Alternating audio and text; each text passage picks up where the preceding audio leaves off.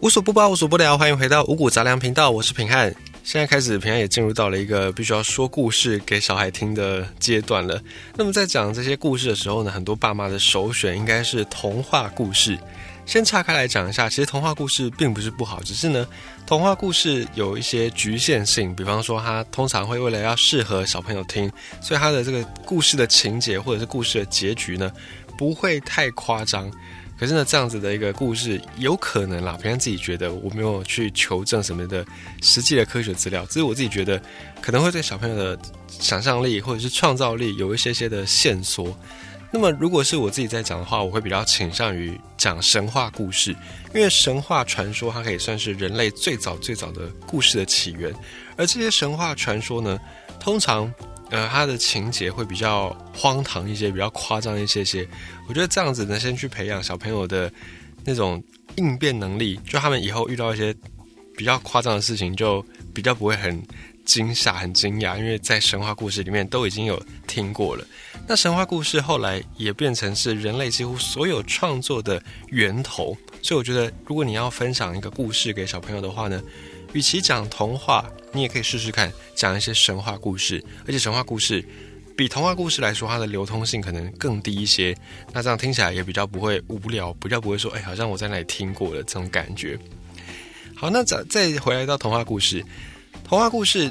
有的时候其实也不一定是给小朋友看的。像最近这几年呢，很多的电影，很多的童话故事被改编，然后被改编成真人电影，跃上大荧幕。那也受到很多成年人大朋友的喜欢，所以也可以看到说，童话故事不止再是给小朋友听而已。那么不知道你有没有发现哦，在这些童话故事当中，最常有的主角，要么就是公主，要么就是王子。好，那尤其是王子、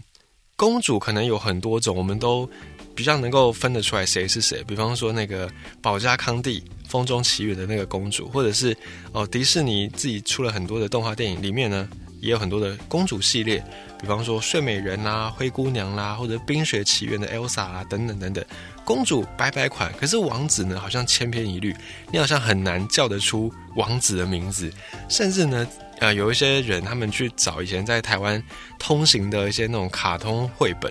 然后发现说。不同故事的公主当然不同人，可是王子就那个在封封面照片的王子的画像看起来好像都同一个人，甚至有人开玩笑说这个王子是不是渣男？然后就到处去不同的公主的人生里面客串等等，这个是一个玩笑话。但是呢，你会不会曾经想过说，到底为什么好像很容易在以前的这种故事里面呢，就很容易遇到公主或王子等等？这个其实，在历史上是其来有自，并不是创作的人呢就凭空，反正只要有故事就套公主、套王子，并不是这样子，而是呢，因为现在很多的童话故事，它的发源地都是在欧洲，可能在中世纪的时候，一些民间传说，然后口耳相传留下来，最后变成童话故事。那么格林童话，大家很熟悉的这个格林童话，它其实也就是这样子的一个形式。格林兄弟他们就去。到处去收集很多的民间的传说，那这些传说呢，可能经过好几代人的口头的流传，最后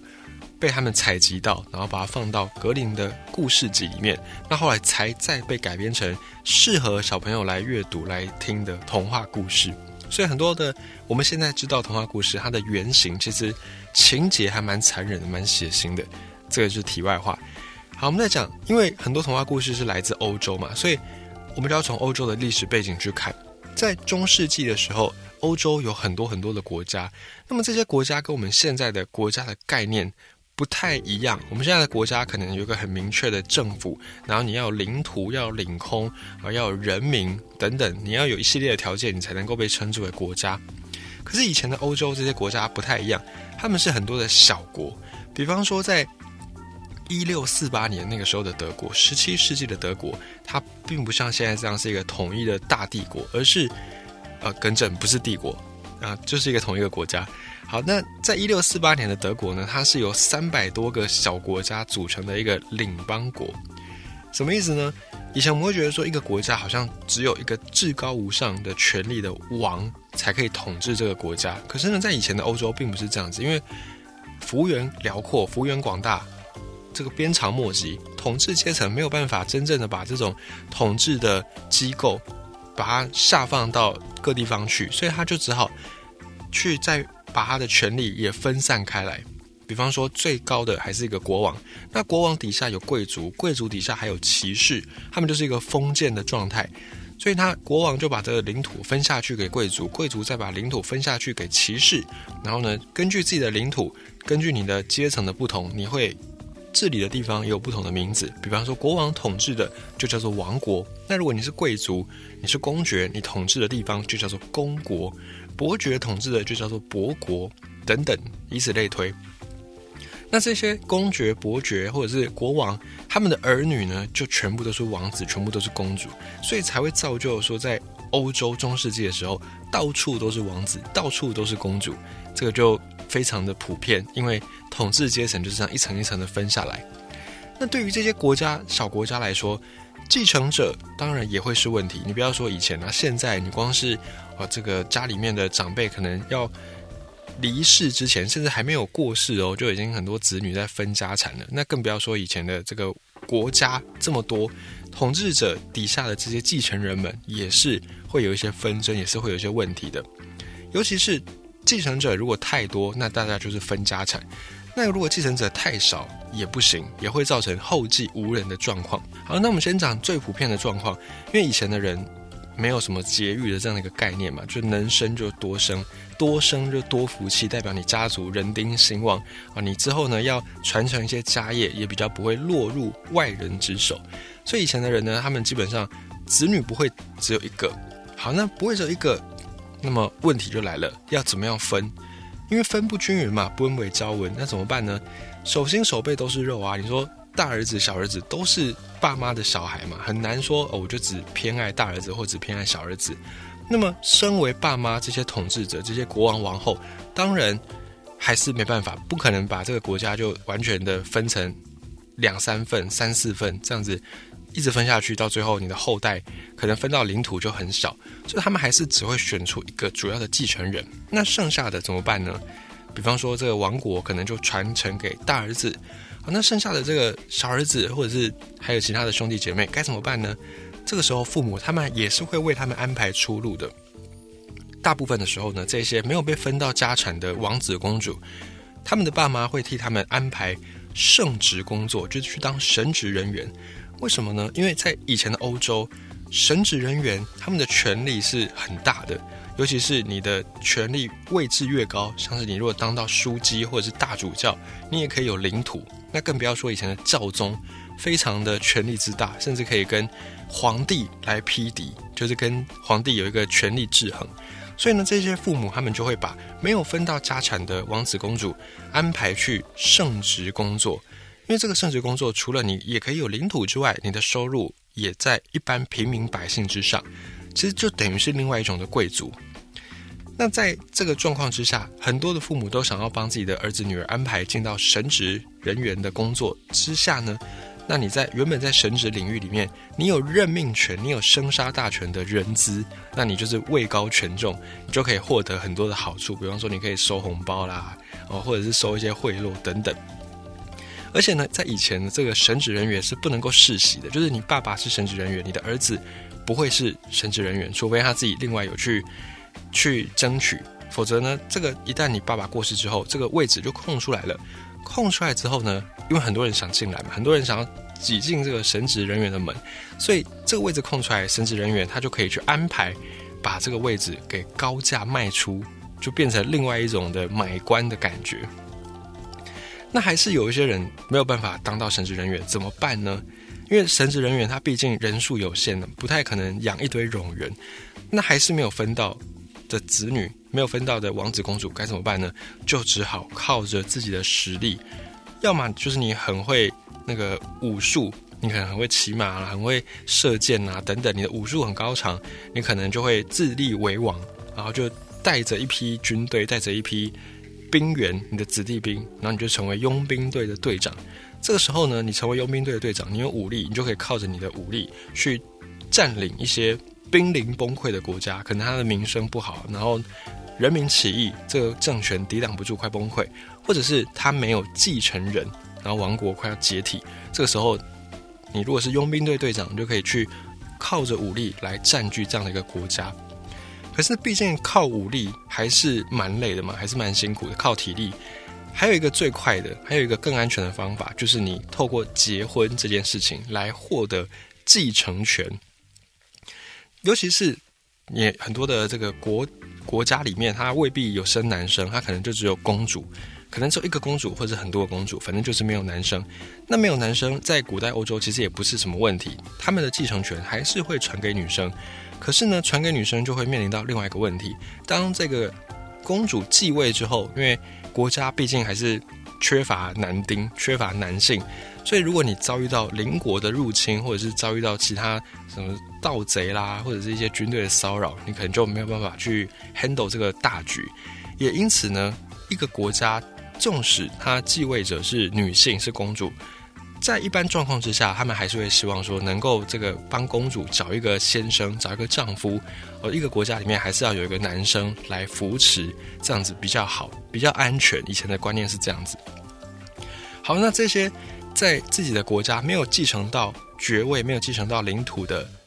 其他的王子们，他们就会去找附近国家的公主，然后进行政治婚姻，进行通婚。那这个就会。让他们能够也继承到自己的领土、自己的财富，而且呢，这个公主跟王子不不一定都是我们想象中的童话故事那种很年轻貌美的，也有一些状况是没有年轻貌美的公主的话，这些王子也会跟有钱的贵族的寡妇来求婚。那以前的寡妇还蛮盛行的，是因为以前的这些欧洲。的统治阶层或者是欧洲的这些骑士，他们是亲自会上战场打仗的，所以万一打仗过程当中不幸的阵亡，那他们留下来的妻子就变成寡妇。那有一些是国王去带兵打仗，然后打一打，国王就死在战场上，王后变成寡妇。这个时候，王后自己就去独揽整个国家的政治啊跟权力。那有的时候呢，这些没有分到财产的王子们，别国的王子也会来跟这些寡妇。有钱的寡妇来求婚，所以年龄并不是当时候他们唯一的考量。那在中世纪的时候呢，有所谓的骑士这样的一种职业。那骑士他们修炼的方法有一个，就是体验流浪骑士的生活。至于为什么要流浪，就像我们刚才讲的，因为王子成年之后，你未必有家产，啊，未必会分得到这种财产，那所以你就要先预做准备，你就要先去流浪一段时间，离开。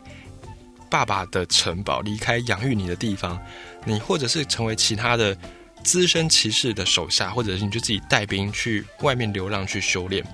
只是呢，在这个修炼过程当中，当然不会像是一些故事里面啊，需要去什么勇者斗恶龙啊，或者是去打一些邪恶的法师。没有没有，以前没有这样子。现实生活中的这些骑士，他们修炼的方法就是靠着参加各大骑马比赛获取奖金，或者是呢就加入到一些佣兵队。参战获得战利品，反正呢，他们流浪的一个过法就是讨生活，就他们真的是要自己养活自己哦，并不是说像以前我们在故事里面看到的，其实就每天高枕无忧在城堡里面，然后非常的悠闲，还可以种种花啦、跳跳舞啦，并没有。以前这些骑士他们为了生活也是非常的努力、非常的拼命的。那如果你本身呢是一个只有生公主的国家，会怎么样呢？如果你有生儿子，那就是交给儿子继承。如果你只有生女儿，那你可能就会